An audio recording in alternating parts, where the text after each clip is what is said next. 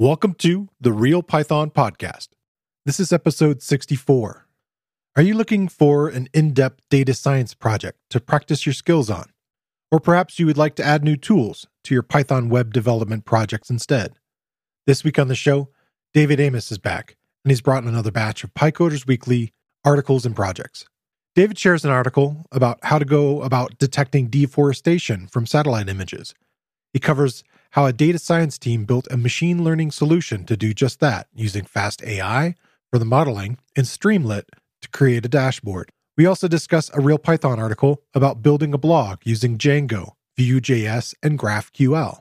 GraphQL is a great tool to enhance your API to make it more flexible. The step by step project walks you through turning your Django blog data models into a GraphQL API. We cover several other articles and projects from the Python community, including the tools and tech used to run a one woman hardware company, visualizing data in Python using plot.scatter, why the sad face when using black, how to iterate over data frame rows, and should you? PipX is now a PyPA member project and real time lossless audio compression in Python with PyFlac. This episode is brought to you by DigitalOcean's app platform.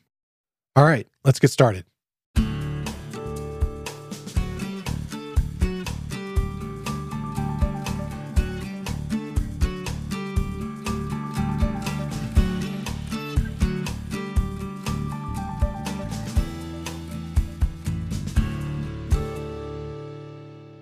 The Real Python Podcast is a weekly conversation about using Python in the real world. My name is Christopher Bailey, your host. Each week, we feature interviews with experts in the community and discussions about the topics, articles, and courses found at realpython.com. After the podcast, join us and learn real world Python skills with a community of experts at realpython.com. Hey, David, welcome back. Hey, Chris. Thanks for having me back. All right, we got a whole bunch of PyCoders goodness here. Yeah. Uh, I'm going to start off mine this week talking about real Python article from previous guest Dane Hillard. Dane Hillard was on in episode 49. He was talking about his book practices for the Python Pro and kind of what makes a the term professional developer.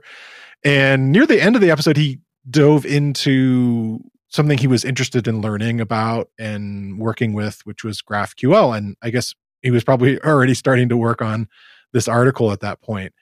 And uh, this is another step by step article on Real Python. So it's not a super deep dive into the technology, like describing it in in sort of like uh, research on that. It's much more of an implementation and learning how to use this and set it up and kind of get your chance to play with a lot of this technology. And so it's called Build a Blog using Django, which we've covered multiple times. But then the next two commas are Vue, which is a JavaScript library, kind of similar to React in some ways, and then GraphQL, which is what he was talking about briefly at the end of the episode. He was mentioning that he was interested in this query language, and I was not that familiar with it, and I, have learned a lot more about it. And um, I'll include some additional resources. Um, there's a, a, JavaScript sort of centric podcast, um, web development podcast called Syntax, and they have an episode where they talk about GraphQL in a lot more detail. Um, there's a lot of information out there. It's sort of originally developed in the Facebook camp, and it's open source. And you know, since 2018, it's become a pretty popular way of sharing APIs. Mm-hmm. And those of you who've maybe played around with APIs a little bit, there's sort of this problem of having to set up an endpoint for everything you kind of want to access, or the reverse of it is you set up an API and then it dumps like this huge amount of data back at you. And it would be nice to be able to kind of, uh, you know, sort through that and sort of query that and narrow it down. And that's really the idea behind GraphQL. And it's hard to really explain in this format. It, it very much looks like JSON. Um, it's it's a the querying is very JSON like in, in the sense that you're specifying the attributes and things that you want to to pull out of this information. But it's it's pretty neat and it allows you to move beyond like having all these separate endpoints and and, and the pile of information you get back and you can kind of specifically ask for what you're looking for. And then you can use it on the client side requesting it, but you can also so like if you know you want to talk to other uh, tools that are out there using GraphQL, or you can use it and set it up on your own on the server side. And kind of interestingly, this tutorial takes you through kind of setting up both sides. It starts out with really just getting going in Django and and you know setting up the architecture there and and using that as your initial like layout. You not only install Django and get it set up, you create some simple models for a blog that go a little further in the sense that they now have like okay there's an author and some additional fields that that make sense inside their publishing dates and things like that. Um, kind of you know fairly standard but you know more than the usual and you can kind of see why why you may want to to do that to be able to see all this extra information you might want to look through. Once you get the django block set up you set up the admin and we have some other additional courses on this that kind of dive into the admin side where you can kind of customize you know how it looks and feels and what kinds of things that you want people to be able to uh, enter from the admin side. And then jumps right in in step three, setting up this thing called Graphene Django. And so that's the library to sort of do the you know requesting and talking between Django and the GraphQL services. And then eventually you get into the step where you're going to be installing Vue.js and setting up a Vue router to help with this. And that's where you're kind of delving much deeper into JavaScript and working with it. And again, like all our tutorials, the the code's all there. So you can either, as you work along, copy and paste the code from the article as you're working. But this it's all also available in the GitHub repository. So you can kind of compare what you've created and and check it all out. So anyway, so eventually you're kind of building up this router and then you're creating the the separate Vue what are called components and they're very similar in my opinion to like you know the models and things like that. But once you kind of get it set up there's this there's like these two different sort of endpoints that you're setting up. Your server will have a slightly different port than what's happening uh, from the django side. So like 8000 versus 8080 and so you're kind of talking back and forth on your local machine kind of uh, you know fetching data and pushing it back and forth. It's a really fun kind of way to kind of explore and learn a little bit more about this stuff and see how not only how you might implement Vue, but this very advanced, you know, way of working with APIs that really looks like, you know, kind of the future uh, of how you could work with APIs in a much more elegant fashion of like getting to the specific things that you want and then also from your side as a developer, it's much easier to sort of update and change your API just by sort of restructuring the code that's kind of inside there in the GraphQL language stuff that you're working with. So uh, I think it's a, a neat one to check out. Yeah, I really like this step by step project format. And, you know, we've got more of these coming down the pipeline. And you're right, this really isn't, you know, these this style of article is not really about teaching you about the different technologies as much as it is showing you how to combine things you might already know about into an actual project. Right. Which I think, you know, fulfills a need that kind of goes beyond just like a tutorial on, you know, just Vue itself or just GraphQL. You really integrate those things and see how they all uh, fit together in an example project. And it could be a launching point for you to then go on and, and create uh, your own thing. So, right. So, yeah, it's, it's definitely fulfilling a different need than like, you know, it kind of assumes, for example, you know something about Django, you know something about Vue, maybe you know something about GraphQL. It's not really necessary because you can kind of copy and paste and follow along. And Dane does a great job of sort of showing you at each step, like what your project structure should look like, like what folders and files you should have and where they are. So you can, if, if you don't really know too much about Vue or JavaScript, you can still make it through the end of the project and have something that's working. But yeah, it's just a great way to to see how different things integrate with each other and get an example project going. Yeah, I really like the idea of like standing stuff up and then being able to to sort of poke at it, you know? So right. If you were to then go and look at other resources to learn more about Vue or to learn more about GraphQL, now you have this working project and you're now able to try those techniques out on your own services that you've set up yeah and can sort of customize them and so i, I think that's a, a, nice practice for sure more than just sort of following the step by step, you know, which is always, you know, good to kind of get the muscle memory of typing things in. Yeah, for sure. Yeah. So what's your first one you got? First one I got is called Detecting Deforestation from Satellite Images. This one comes from Andre Ferreira. It's a full stack deep learning project, and it's sort of similar to what we just talked about with uh, Dane's Django Vue GraphQL. It's, it's kind of a end to end, like we're building this project together. It's not quite the same kind of step by step format that we have on Real Python. This this one is a, a Medium article on the Towards Data Science blog. Yeah, but it's it's a really good example of again like how you would approach putting together a data science machine learning project end to end like starting with they even start with uh, for example like okay what data set are we going to use? They investigate a couple of different data sets and, and they make a decision and they explain why they picked that particular data set then what uh, what model they're going to use like what what package are they going to use for the for the model for the machine learning how are they going to present the information and the results what kind of dashboard are they going to have it, it just is the whole nine yards the article is not incredibly technical in terms of there's not a lot of code in the article. They've got links to the project repository on GitHub, so you can go and you can look at all the code. But it really focuses more on the decision making process in this and sort of like what they were thinking about. They were trying to build sort of a minimum viable product of something that could be used to detect where deforestation was occurring from satellite imagery. And they start by looking at kind of a plan for the project. They say, okay, so what what what does this thing need to do? And of course, that you know is a great first step for any project. You know, sit down and sort of map out like, okay, what is it that we actually have to get done here? What are kind of the key points? So they talk about you know for this for this MVP, the the minimum viable project. What uh, you know, what what do we need to have? Well, we need to have a model that's trained and has acceptable performance on detecting deforestation. We need to have a dashboard to show the predictions on the data set. We want to have a GitHub package.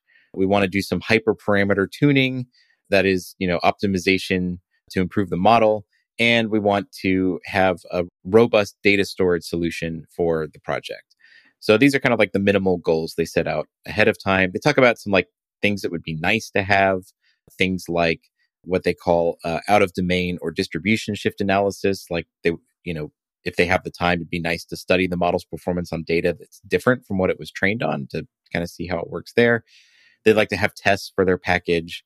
So yeah, they talk about, you know, kind of these nice to haves and really lay out like a roadmap for like, okay, this is what we want to get done for the project. So it's really cool to see that, you know, the things they're thinking about, what they're looking for. Uh, like I said, it's really kind of a guide to like, how would you approach building a project? So then they go into, okay, how are we going to do this? Like, what are we, what are we going to look at? Um, where's our data going to come from? So they talk about, you know, doing a bunch of research, looking at a bunch of different data sets. And this is not, you know, exploratory data analysis. This is just like just researching what data sets are available, maybe looking at kind of the raw data just to kind of see like what's in there and it, might it work. They narrow it down to three data sets. There's a data set about of images from the Amazon from space. There's one called the WIDS Datathon 2019 which has got oil palm plantation detection in Borneo. And they've got another data set called Towards Detecting Deforestation, which is a, a data set for detecting coffee plantations in the Amazon rainforest. After they, they look at this, they narrow it down to uh, this Amazon data set, which is looking at the human footprint in the Amazon rainforest. And uh, they decide to go with that data set for training the model. Then they get into the exploratory data analysis and data processing phase. So they they kind of talk a little bit about what they were looking for in this data set, what was available, some of the plots they were making to sort of understand what's there, things like tagging, stuff like that. So they really get into how they were approaching the exploratory data analysis. And they do some of that on some of the other data sets too. And they kind of compare notes and they sort of explain why they picked the, the Amazon data set then they get into the model. How, you know, what sort of model are they actually going to use here? And do they need to build this model from scratch? Is there something available? They decide to go with FastAI, which is a really cool project. From there, they they kind of talk about okay, you know, what kind of, how are we going to set this up? Like what FastAI model are we actually going to use? They use something called the ResNet 50 model, which is a convolutional neural network with 50 layers. They show a little bit of code on, you know, how they're kind of setting this up and working with the, the FastAI and kind of showing how fast AI takes care of a lot of things for you. So nice little code snippet just showing how they can kind of quickly get this set up. Then they get into, okay, we've got our model, we've got our data. How are we going to display the results, right? So, what about this dashboard? And what are some of the things we want to include? They end up deciding to go with Streamlit, which I believe we've talked about on the podcast in the past. Yeah. Really cool library for making dashboards. Again, they're just discussing this whole decision making process in all of this. Then they get into the data storage. They end up going with some solutions on a Google Cloud and talk about how that's integrated and everything. Yeah, it's just a kind of a walkthrough end to end, like, you know, here's what we want to do and here's how we're going to go about building it and, and why we made the decisions we made. So it's really, you know, if, if you've been studying data science and machine learning and you're still kind of maybe stuck on like, okay, how do I actually put all this together into a full project? Well, this is a really great example of how you do that and the kinds of questions you should be asking and the thought process behind making some of those decisions. So, yeah, hands off to Andre. This is a fantastic overview and article and a, a really great resource. Nice. DigitalOcean's app platform is a new platform as a service solution to build modern cloud native apps. With App Platform, you can build, deploy, and scale apps and static websites quickly and easily. Simply point to your GitHub repository and let App Platform do all the heavy lifting related to infrastructure. Get started on DigitalOcean's app platform for free at do.co slash realpython. That's do.co slash realpython. this week I have articles and and features that are all for previous guests. yeah, it seems true. like so. Um, this next one, this next one is from Stargirl Flowers, who was on episode five. We were talking about Circuit Python at the time, and she has created quite the little hardware company in the last year. It's kind of amazing. Yeah, uh, and it's getting she's getting her stuff uh, distributed in multiple uh, places now, and so she decided to create a post sort of explaining and the title of it is the tools and tech i use to run a one woman hardware company so she's been making these boutique synthesizers and eurorack modules. And there's quite a bit that kind of goes into sort of turning it into a company and you know not only just like it being like just a small project of designing hardware but also uh, you know in a lot of cases those pieces of hardware uh, need microcontrollers and the microcontrollers need firmware then there's the whole levels of like documentation and you know building Yeah. and things and so forth and how can a single person do all that? And so it's a really neat article kind of diving into it. It's it, it touches on python quite a bit but it also just sort of kind of looks at like as a technological thing like kind of thought processes that would go into it.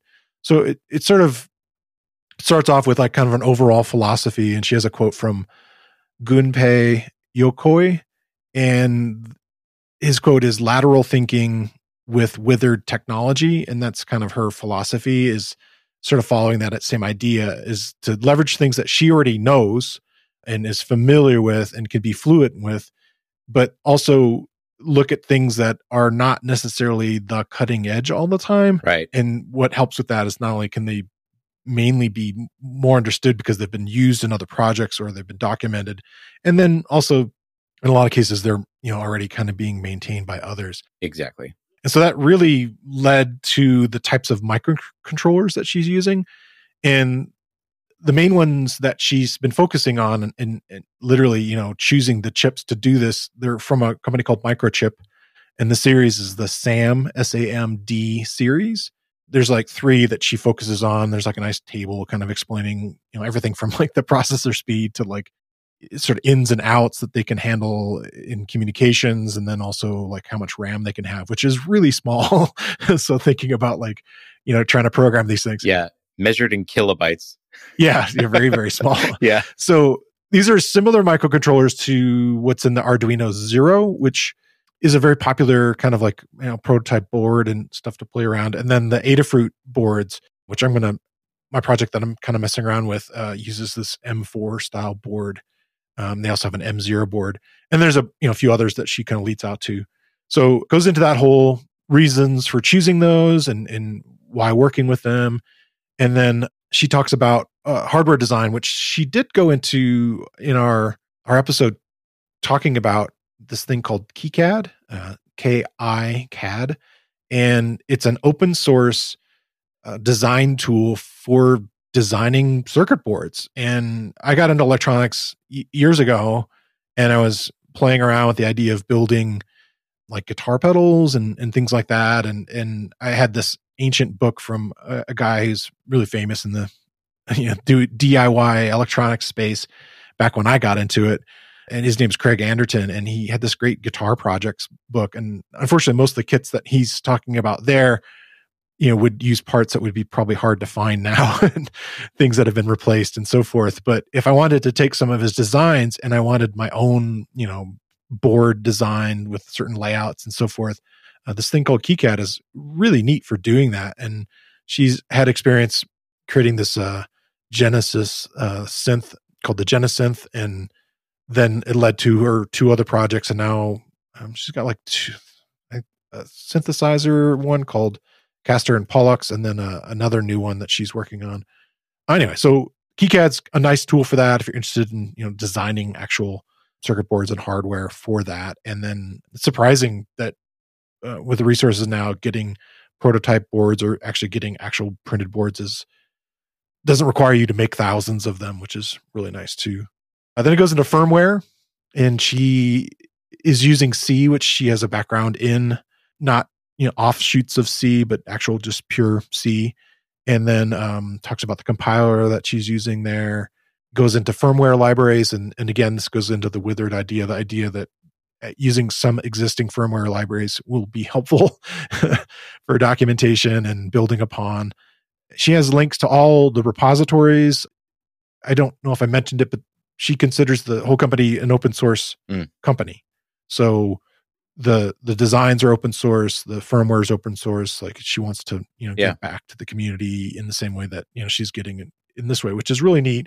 So you can kind of, you know, you know, a lot of people ask about like checking out code and so forth. This is a really neat one, especially it gets into this idea of build systems and running those compilers and you know outputting firmware. Um, she uses Python and uh, um, a build system called Ninja, and then it kind of wraps up kind of talking about Python based tooling that she also uses, and then kind of dives into Circuit Python. And her first two projects, the Big Honking Button and Sol, are both these Circuit Python platforms. Yeah. It, which is it's a really neat platform, and I, I hope to be talking about it a lot more. We talked about it in that episode, but the idea that you can just plug in a USB port uh, of your computer and you know up pops up you know a little .py file that you could just start writing Python into and yeah. then send it over and it, it, it starts working on it. It's just so cool, you know. And then when you unplug it, you know, if you have a power source or what have you, you're you're running that code. It's it's really slick. Then it kind of wraps up on documentation and creating user guides. And she's a fan of Markdown and using uh, this tool called MkDocs to convert the Markdown into web pages, and she's hosting them up on GitHub pages because it's all just static files, uh, sort of stuff. She hasn't dived into the latest JavaScript stuff that we were talking about earlier. She's trying to avoid some of the Node.js ecosystem. It's just yeah. huge and hard to stay on top of. And if that's not really your focus, then that makes sense. And so she's created her own little JavaScript library for working with things that that are useful for what she's trying to document and show and and you know create in there and that involves uh, working with audio elements you know to actually play little audio snippets creating forms and then another tool which allows there to be uh, web midi playback. Yeah. And i'm i'm interested in that one to see kind of what's there but so uh, her winter js uh, javascript library is up on her github stuff too. So it's just a neat article kind of diving into all that sort of stuff uh, if you're interested in the electronic sides of things but also the idea of like okay if you're going to you know create sort of an open source not only project or company, like some good best practices there. And and she's been a maintainer of projects for a long time and was a PSF fellow the previous year. And so anyway, neat article. Check it out. One thing I want to point out on uh, on Stargirl's article is that, and she kind of explains this kind of throughout. There's little mentions of this. You know, all the decisions that she's making are coming from the standpoint of I'm working on this by myself. I have to do I have to do everything. Yeah. And there's a really I think interesting comment here at the end of, of the JavaScript section of of her article that says, you know, if you're a JavaScript developer and you go digging into my JavaScript code, you might find some of my style choices offensive. I use four spaces and a snake case, right? So like, right. and you know, and she says, I do this so that I'm consistent with the C and Python code, which makes context switching much easier for me. And to me, that is like, it's really great advice, right?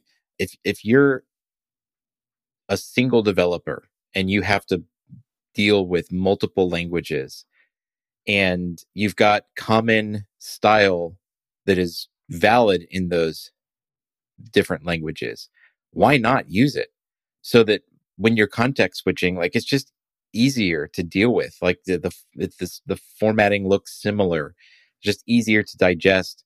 And yeah, you know, if if you've got a team of people that are working on this and they're kind of isolated from the people that are working on the other components of the ecosystem, then sure, you know, they can follow the style guides and you know whatever best practices they they decide on and everything. But uh, I don't know. I just thought that was kind of you know it sounds sort of in a sense defensive kind of like she's you know she's defending her choices from you know potentially right. people saying look this is not the way you should write javascript. But i also feel like it's a really powerful lesson there for for folks that are in a position of look you're trying to do something by yourself. You need to maximize your productivity. And to do that you have to make decisions that make it easier for you to to context switch and to maintain things yourself and all of that. So, anyways, just thought that was a really kind of powerful lesson and something that, uh, you know, th- th- there might be kind of a mentality of like, oh, I'm learning JavaScript now, so I need to like, I need to write my JavaScript according to whatever the the current standards are and everything. It's like, well, you know, if you're on a team that's doing that or you're trying to get a job at a company, like, yeah, you probably want to be aware of that stuff. But you know, if you if you're just trying to like get a job done, right, like focus on what maximizes your productivity. That's that's the most important thing.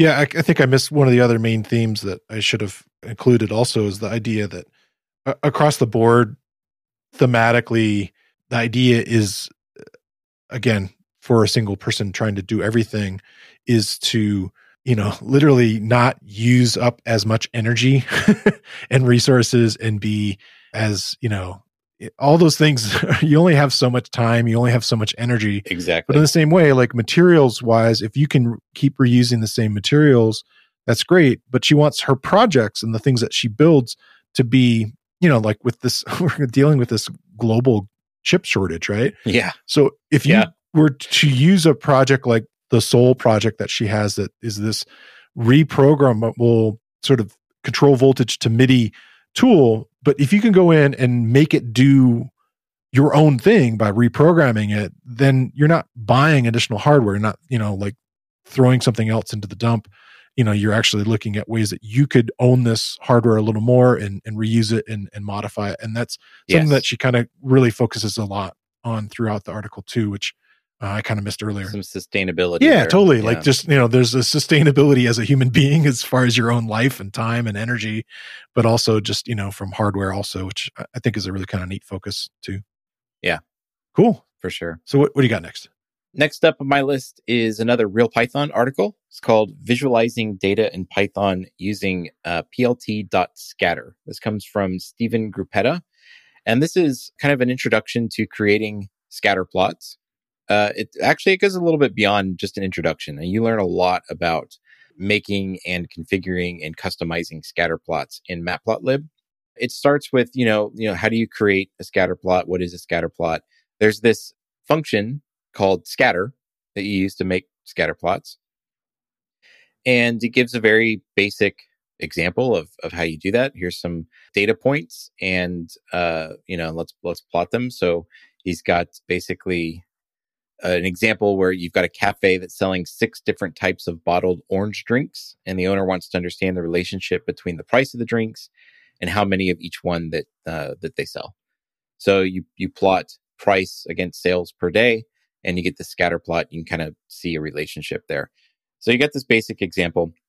One of the things that I learned w- working uh, with Stephen on this this article and in the outline and technical review phases was that there's a difference in performance between using the plot function, which is kind of the general plotting tool in uh, in Matplotlib, versus the scatter function. Uh, so you can create this exactly the same scatter plot as you know as far as the final product goes. It looks exactly the same using either the plot function or the scatter function. But there's a performance difference, and plot is actually more performant. So that that was something I wasn't aware of and hadn't even really thought about. It just seemed like okay, if I'm m- making a scatter plot, I want to use the scatter function, right? Well, in probably 90% of the cases you do. You want to use scatter. But if if you really need the performance, then you want to use a plot. If you if you if the performance is important and you don't need all the customization that scatter provides, then the plot function is going to be what you you want to use. It's it's something on the order of like seven times faster huh. than uh, than scatter. So that was something that was really interesting and something new that I learned uh, from the article. From there, Stephen goes into talking about uh, how you can customize things, how you can you know change the size of the the dots in your scatter plot, the color, the shape, and the transparency. And the transparency aspect is something that is really neat because in a scatter yeah. plot you have these dots plotted all over the place. And there's in in you know unless your data set is like really sparse you're probably going to have a lot of overlap. And you might not know like what the density of like like how many dots are there really in this region of, of the scatter plot. If you adjust your transparency a little bit and make the dots semi-transparent then all of a sudden you you gain like an, an extra dimension almost into your uh, data where you get to see like, oh, there's actually there's a lot like of of points in this region, and it looks really dense, and that's something uh, an important piece of information that you can get there. So adjusting the transparency is one of those neat little tips that, uh, that you can you can get with the scatter plots. He talks about color maps in in Matplotlib and and how you can use them with scatter plots and customize all that kind of stuff. And so yeah, really just just uh, really dives into you know how to use this this scatter function, what all the different options are available to you, and how you can customize it. So it's a really nice. It's it's not too long. It's also not super short either. It's kind of a nice medium length article. It's got, a, I think, a really appropriate level of depth where it's like if you're if you're brand new to Matplotlib and you're looking for some, you know, information about scatter plots, this is a, a fantastic resource if you're looking to dive a little bit deeper into scatter plots, then this is also a fantastic resource. So it's really, I think, something, you know, if, if this is something you're doing day in and day out, you'd probably want to bookmark this and just kind of keep coming back to it as a as a nice uh, reference. Yeah, it's kind of amazing with data visualization. You know, you learn these sort of like thematic elements, but going into each style of plotting, there's so many ways that you can apply it. And you know like things like you're mentioning of you know, graphing across different colors to kind of show another dimension there the opacity and you know the you know how transparent things are and and how you can make it seem like things are stacking up and adding these additional dimensions. And then also just you know ways of like interacting and having the legends and other things kind of work with what you're trying to do. It, it's uh it's definitely a deep subject. so that's kind of nice to, to sure. see this sort of deep dive into one specific area. And I'm sure it kind of maps across additional the ones that you might want to play with in your data visualizations. Yeah. My next one is again from previous guest. this is from uh, Łukasz Langa, and we talked about his project Black on episode seven. He actually mentioned this briefly in our conversation, but this is a nice article, really distilling his thoughts on it. And he was kind of mentioning in sort of an offhand way that some people were unhappy with the way sometimes black would look for what they were trying to do. And one of the main ones they were complaining about is this idea of this, they call it the sad face dedent. Yeah. And it's pretty common if you have a lot of parameters or you're setting up a list or you're setting up a dictionary to format things where you sort of open up, you know, the, in this case, an opening of the parentheses and then closing the parentheses and having those on like a separate line so that all this individual elements that you're you're working with parameters or you know what have you are on a separate line with a comma and so forth. And then you know one line down at the very end of it you'd be closing that off. And in this case it would look like a, an unhappy face because it's a closed parentheses and a colon. Right. And so yeah for a function or, or a class or something like that yeah so when you're defining those things or like an if statement or some other kinds of things where you might see that and so yeah um, some people don't like that style but he explains why it's actually kind of a best practice in some ways. And so there's some things that he says that might surprise you. It kind of falls this sort of uh, he sums it up with the the consistency that all the bracket pairs are treated equal. So it could be, you know, curly brackets in the case of a dictionary or, you know, square brackets for a list, what have you, but uh, treating them all kind of the same in that style his other one is readability, um, the function signature, or if statement, or while test, and so on, is going to be clearly delimited from the body of it. Yeah. Which is really much easier to kind of read and look at. And then he goes into developer efficiency, which this is the one that I think was the most surprising to me, but made the most sense to me of like, oh, yeah, this is going to save a lot. It, it has to do with diffs or, you know, seeing the differences between two, two different files. Yeah. And where you would see this is like if you have all those elements, you know, maybe they're parameters or whatever that you're sort of explaining in there. And let's say you don't use the practice of putting a comma the, on the last one, and then you make a change to that last line. Just adding the comma makes that a diff. And so it flags that entire line as a change. Then the new line that you've added and then you know and, and so forth so like if you were just going to change a single thing like you thought i was just changing this one line it looks like you're changing like three lines and the article kind of shows that it's a very short article but it you know kind of graphically shows that really well to kind of explain it and so kind of diving deeper into the idea of the bracket pairs treated equals like you know you can do multi-line lists and dictionary literals when you're calling you know functions and, and seeing those and importing maybe you've seen uh, importing multiple names from a particular library, you know, from this import and then like the parentheses and then have like multiple things that you're bringing in. Again, stylistically, just kind of keeping it going through everything. The one also, I've been doing a bunch of courses about uh, Boolean expressions lately, uh, reviewing them and, and kind of going into them. And the idea of like those really complex sort of compound Boolean expressions sometimes you might have in describing something of like, and this, or that or whatever. And having them on separate lines makes it way easier to parse in a lot of cases. And so and then just blocks of code.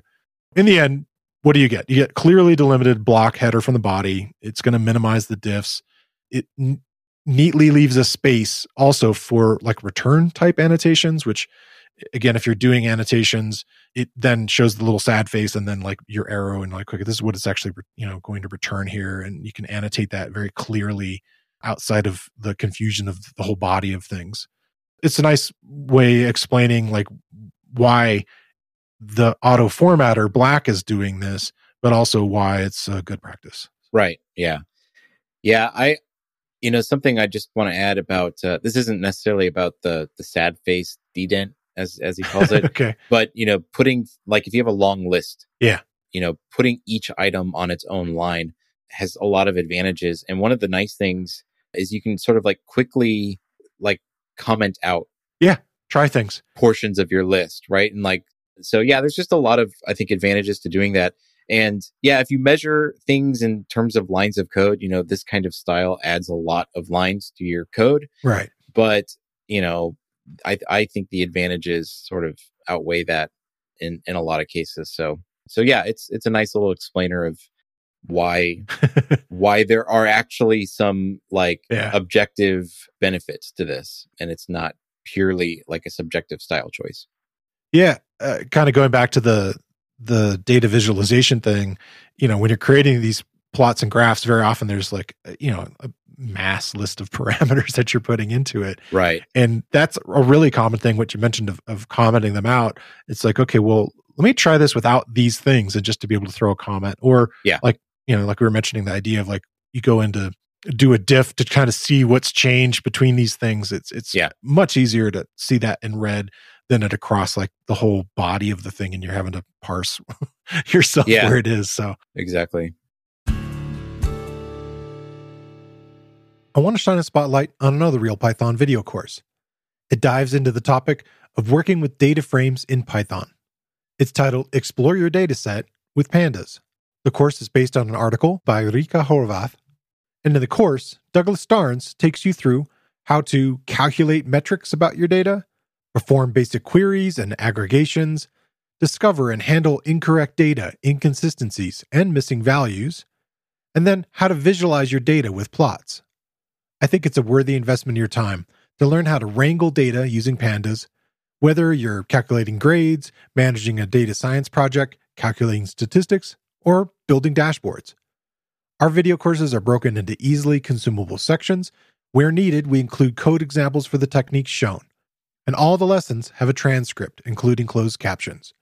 Check out the video course. You can find a link in the show notes, or you can find it using the newly enhanced search tool on realpython.com. So, what do you got next? Next one I have comes from someone we featured a couple times now, I think, on the on the podcast. Uh, this is Matt Wright. He's got an article over on his blog, wrighters.io, called How to Iterate Over Data Frame Rows and Should You?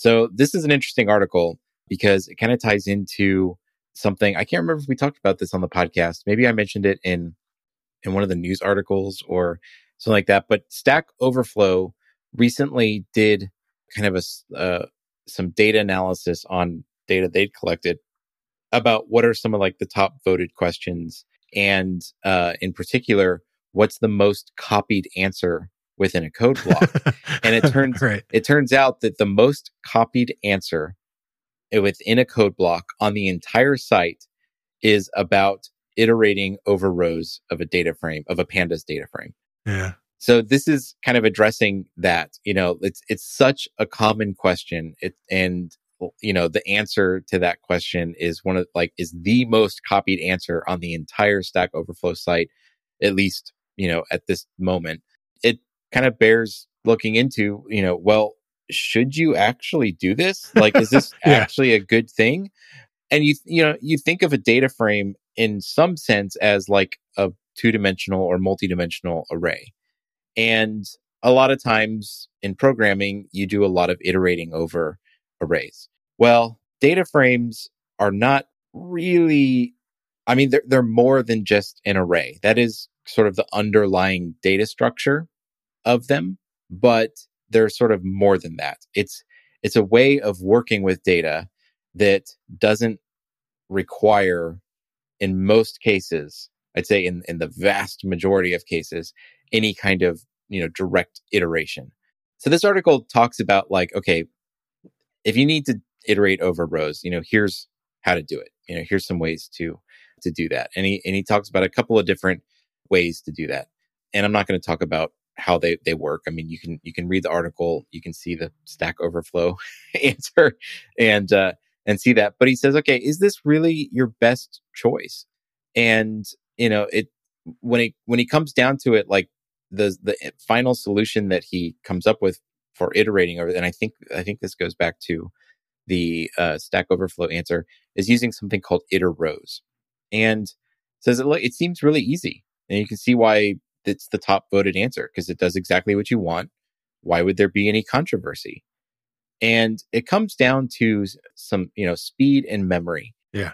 when you're working with really large data frames you know speed is is very important. And numpy which is sort of the underlying library in, in pandas all the data frame and everything they're all implemented as numpy arrays kind of at, at the base level has some techniques that they're not specific to numpy it's, it's really just a general array technique something called vectorization and there's also kind of a related uh, concept called broadcasting And this is a way that you can look at things in, you know, aggregate or sort of perform operations on multiple rows without having to do any kind of looping or iteration. And it's extremely powerful. It's orders of magnitude faster than just doing a simple, you know, for loop or something like that over this like iter, iterrows. So he gives an example of kind of, he's got this example that he's using throughout the article of scoring things like giving like letter grades to, to things. And he runs a vectorized example of doing the same operation, assigning these letter scores. And the vectorized thing runs on his computer in about 2.75 milliseconds, whereas the iterrows implementation of that takes 13.5 milliseconds, which is quite a big difference. Yeah. So you're almost five times faster, and that's just with this, you know, tiny data set. And it gets into things like, you know, Cython and list comprehensions and some other techniques. There's uh, the apply method on data frames can be used to apply things to multiple rows and uh, it talks about some different techniques but but really it's you know i think kind of the point of this article is if you find yourself wanting to iterate over rows in a data frame you probably need to stop and ask yourself do i really need to do this or is there some better way that's more performant and really more i don't know what the the corresponding term for pythonic would would would be for like pandas or something but but you know like i guess just more uh, like a, be- a better practice you know things like that. So so yeah it's it's a really neat article. It's really in depth it does cover a lot of ways to iterate over rows because you know there might be times you really do need to do that. It's i think it's going to be in rare cases but but overall you know there's you have multiple choices and doing something like vectorization which pandas and numpy together make that pretty simple is often going to be a better choice. And he does give kind of a, an overview of you know how do you decide? And when should you use these different techniques? So he's got a chart of uh, exploring kind of the runtime of all these different ways of of doing things and uh, when it might make sense when it might actually be more performant to do something like you know iterrows or iterating over something. And it really comes down to you know how big is your data set and uh, what can you write and maintain easily? So those are kind of the two things he he suggests to think about when uh, when looking at this. So yeah if, if you use pandas data frames a lot if you found yourself wanting to iterate over rows in a data frame highly recommend checking this article out and getting getting a good look at what all the different options are and uh, how vectorization comes into play, what that is, what that means for performance, and how you might go about choosing to do that. Yeah, we have a really good course. I'll probably feature it in this week's uh, spotlight about working with data frames and sort of exploring yeah uh, the data inside them, and it kind of talks about a lot of those kind of ideas too. And awesome, the idea of like the series uh, inside there, and and loc and iloc and these other kinds of uh, tools that yeah. are kind of important to just be familiar with um, as opposed to just brute force applying things. Yeah. Right. Cool. So this brings us to projects. And the one that i have is really kind of interesting. It's from sonos um, the company that makes a lot of these nice wi-fi speakers and uh, other kinds of technological audio projects.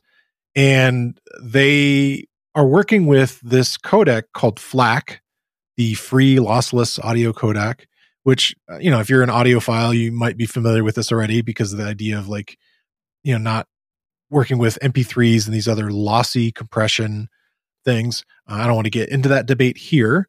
This is more talking about using FLAC very specifically for their own tools. And so they created their own library called PyFlac yeah. to be able to use FLAC in their sort of data science and measurement processes and so forth. And they, you know, they pick FLAC partly because of the idea that it will reduce the size of things and the library that they're using that's inside there is written in C. And by converting it to Python allows them to do what we've covered many times in this, this show is the idea of like rapidly developing solutions and trying things out and experimenting, you know, the way that di- data science really, you know, is all about Python in that way, the idea like quickly trying things out and modifying stuff. Yeah. So why do they need FLAC in this particular case? Why do they need it to be lossless audio? Is a lot of the tools that they're designing are for within these speakers, the speakers can determine the room that you're in. They the speakers have their own microphones. They can actually analyze their own playback and sort of tune the sound of the speaker to the acoustics of the room. And so that goes beyond like the whole argument of like human hearing and so forth and what gets thrown out that supposedly can't be heard. Here you're really wanting to measure the full spectrum, really get an idea of measurements across all the different surfaces of what's being reflected, what's not, yeah, and so forth. And so it's very important that it is uh, really included in this whole thing, even though they you might get into the whole perceptually redundant information idea, but in this case, for the machines measuring it, they they need it, and their technology is called TruePlay. If somebody has like a Apple product, you might have heard of this thing called the the HomePod It had a similar kind of thing where like if you picked it up, it could sense that you've moved it and it would then recalibrate itself to, you know, where you're moving it in the room. And so their their technology is very similar in that idea. So the library, by them open sourcing it, uh, allows you to kind of play around with, you know, not only doing real time analysis with FLAC in your own Python projects, but also has a command line uh, interface. Actually, a couple things about it. Number one, PyFlac is pip installable, so you can get it actually from PyPI. I'm going to include the GitHub uh, repository. And then one other kind of nice thing is uh, just right out of the box, it has a CLI command line interface that you can use with the library to do conversions from a wave to a FLAC file and, and back and forth.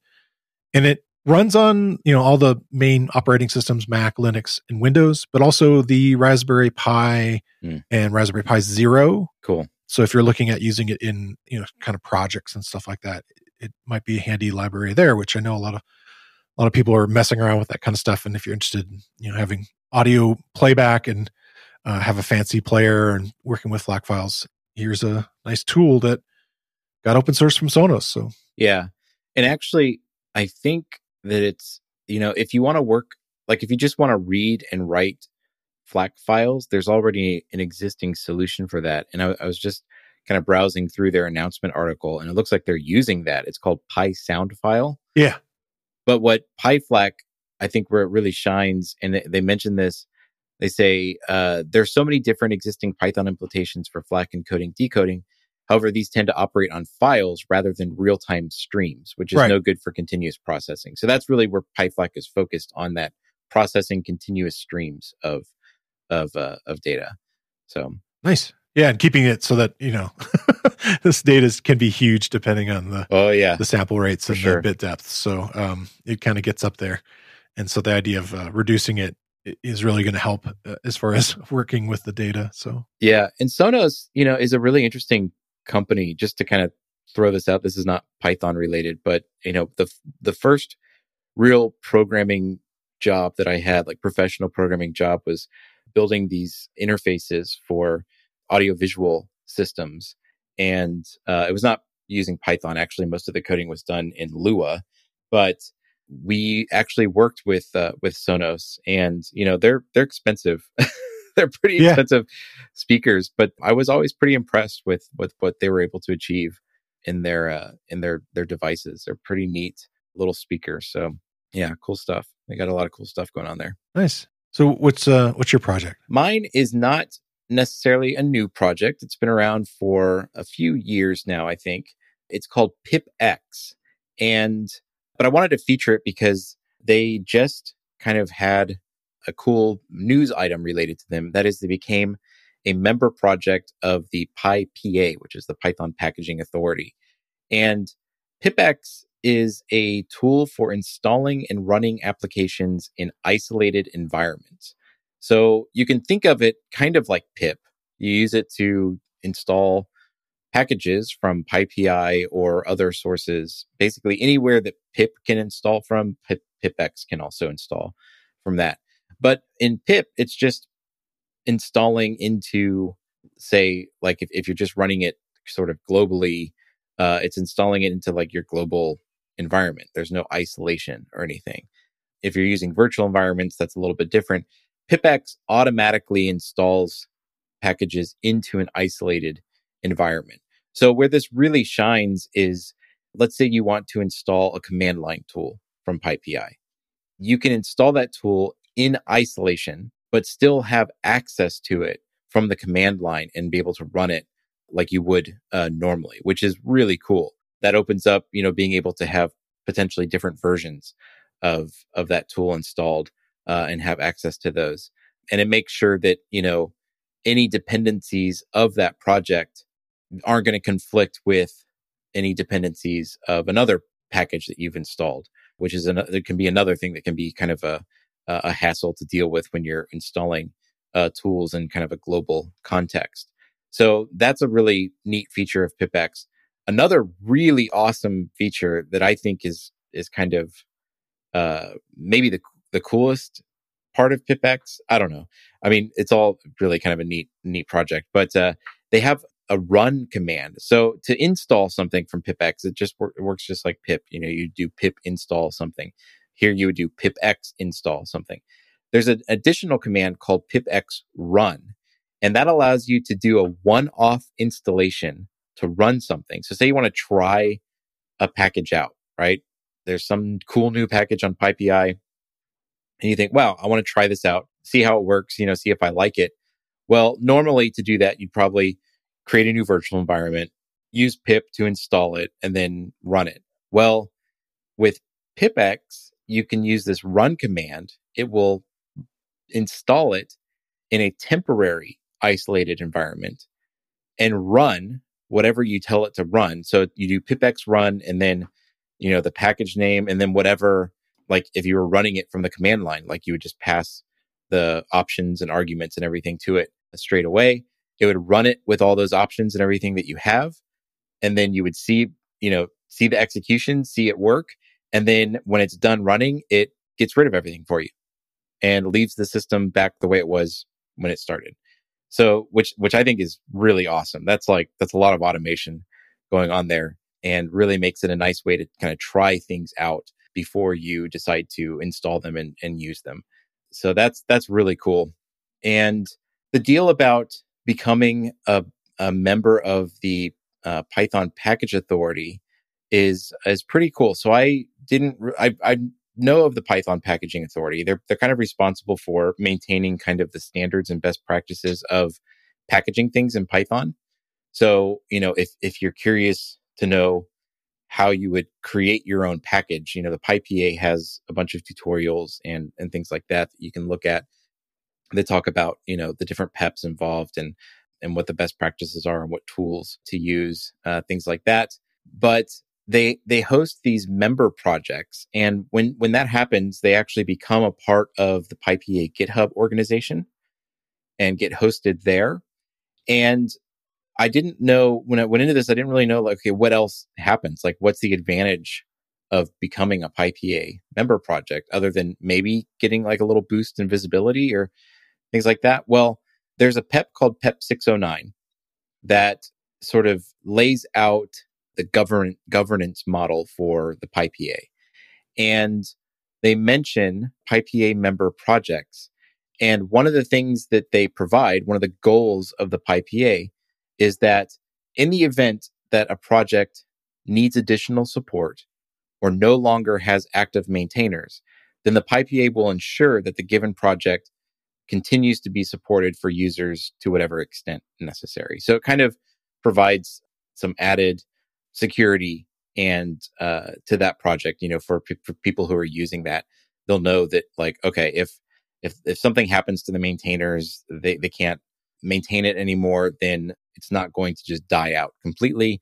There's still going to be someone there working on it and providing support uh, as needed. So so that's really kind of a neat deal. And, and it just I kind of, you know, I guess it goes to show that PipX is a valued, a valued project in the, in the community and something that, uh, they want to ensure, you know, it has uh, some longevity behind it.